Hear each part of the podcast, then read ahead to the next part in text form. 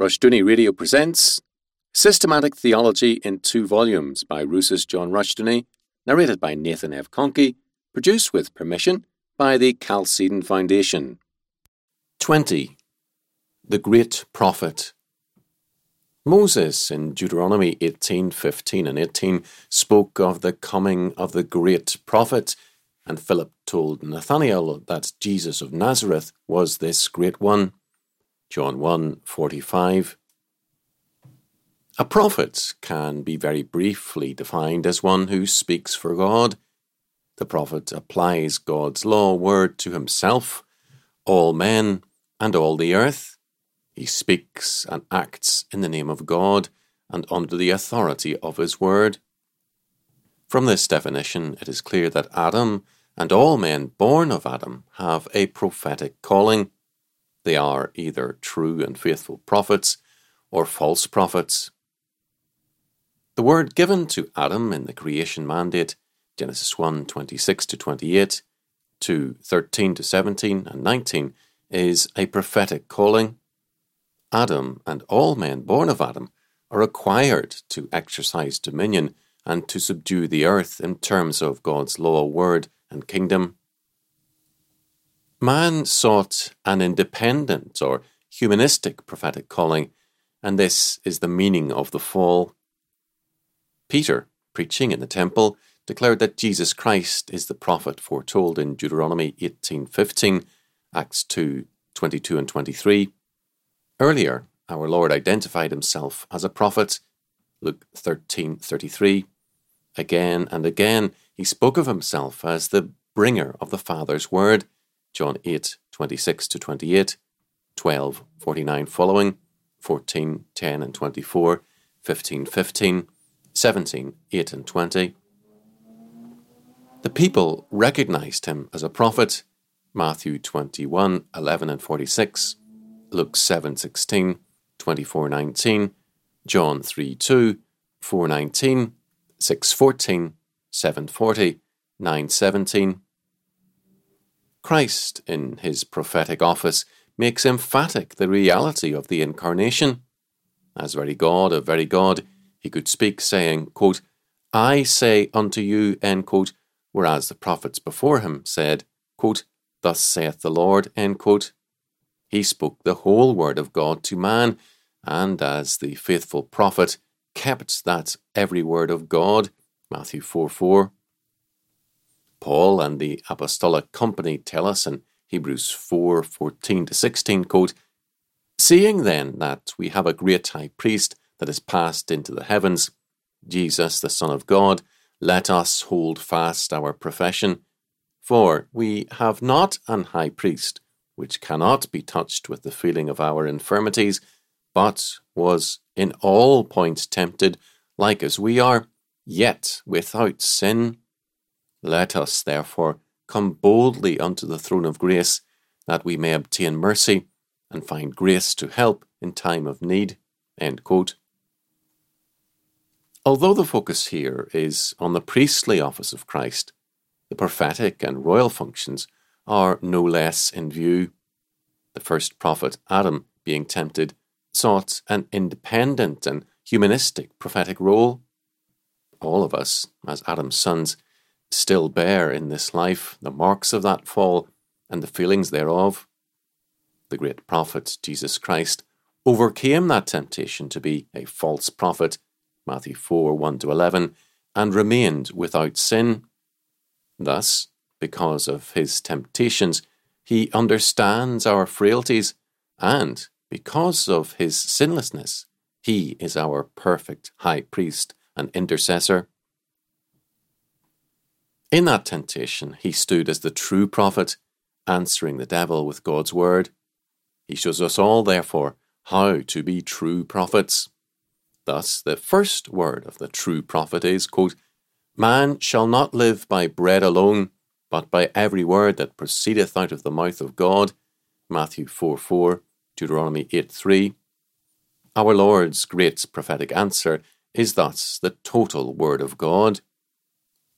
Satan advocates a partial word or a wrongly emphasized word, Matthew 4 6. But Our Lord insists on the every word. To pick and choose at God's word is to place ourselves above it and to reduce it to a resource for man to use. The true prophet stands on the whole word of God without reservation. Christ, as the faithful prophet, answers Satan each time with scripture, declaring, quote, It is written, end quote, Matthew 4, 4, 7, 10. In his incarnation, he subordinates himself to God's word. Thus, God incarnate moves in total obedience to the triune God and to the law word of God. Man, as prophet, can do no less. The second word of that true prophet is, quote, Thou shalt not tempt the Lord thy God, end quote, Matthew 4 7. The word translated as tempt is ekpeirazo, the intensive form of peirazo, to tempt, test, try, prove, or in any way put to a test. Satan's demand was let God prove himself God, let God prove his goodness and care for man. The prophetic word of the great prophet is that it is God who is alone the Lord. Therefore, whereas God can test or try man, man cannot bring God before his humanistic bar of judgment, nor any other kind of judgment. God is the judge, not the judged. False apologetics demand that God's word and God be tested by reason. We have the amazing audacity of Carnell, whose rationalism led him to declare, quote, Bring on your revelations. Let them make peace with the law of contradiction and the facts of history, and they will deserve a rational man's assent. A careful examination of the Bible reveals that it passes these stringent examinations summa cum laude. Since Carnell wrote these words, some of his associates and successors at Fuller Seminary, in applying their reason to Scripture, have not found it to pass summa cum laude, perhaps at best only cum laude. Whatever judgment man gives, man can take away. Man's reason is God's creation, like all of man. Shall the thing made pass judgment on the Maker? Romans 9.10, Isaiah 29.16, 64.8. It should be a rebuke to the theologians that God incarnate, who was himself ultimate and absolute reason, gave as his answer to Satan not reason, but Scripture, God's Word.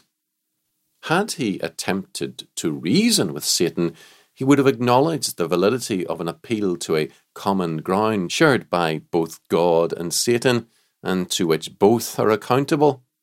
This would have made a universal and immanent reason an indwelling aspect of all being, God over God. Instead, Jesus Christ, as the true prophet, answered with the fiat word of God, quote, It is written, end quote. Third, Jesus Christ, in his final prophetic word to Satan, declares, quote, It is written, Thou shalt worship the Lord thy God, and him only shalt thou serve, end quote, Matthew 4.10. The second prophetic word was from Deuteronomy 6.16, and it has reference to the incident at Massah, when Israel judged God because God did not make all things conform to their will. Exodus 17 1 7. Israel refused to accept problems or testing. God had to perform at their demand and need. This third prophetic word cites Deuteronomy 6:13 and 10:20. It also echoes the first and great commandment, quote, Thou shalt have none other gods before me, end quote, Exodus 23, Deuteronomy 5 7, Matthew 22:37, Mark 12:30, Luke 10 27. The first and continual false God we place before the living God is ourselves. Genesis 3 5. This is our original sin. The presupposition of Satan as false prophet is that this world, its realms, and their glory are all his. He therefore claims the right to lay down the terms of life and its laws. so too does fallen man, who says with Satan to God and Christ, quote, Fall down and worship me, end quote, Matthew 4 9. Let my will be done. The false prophet speaks the independent word, the humanistic word. He demands that God serve man. As against this, Christ, the true prophet, declares that only God can be worshipped, served, and obeyed.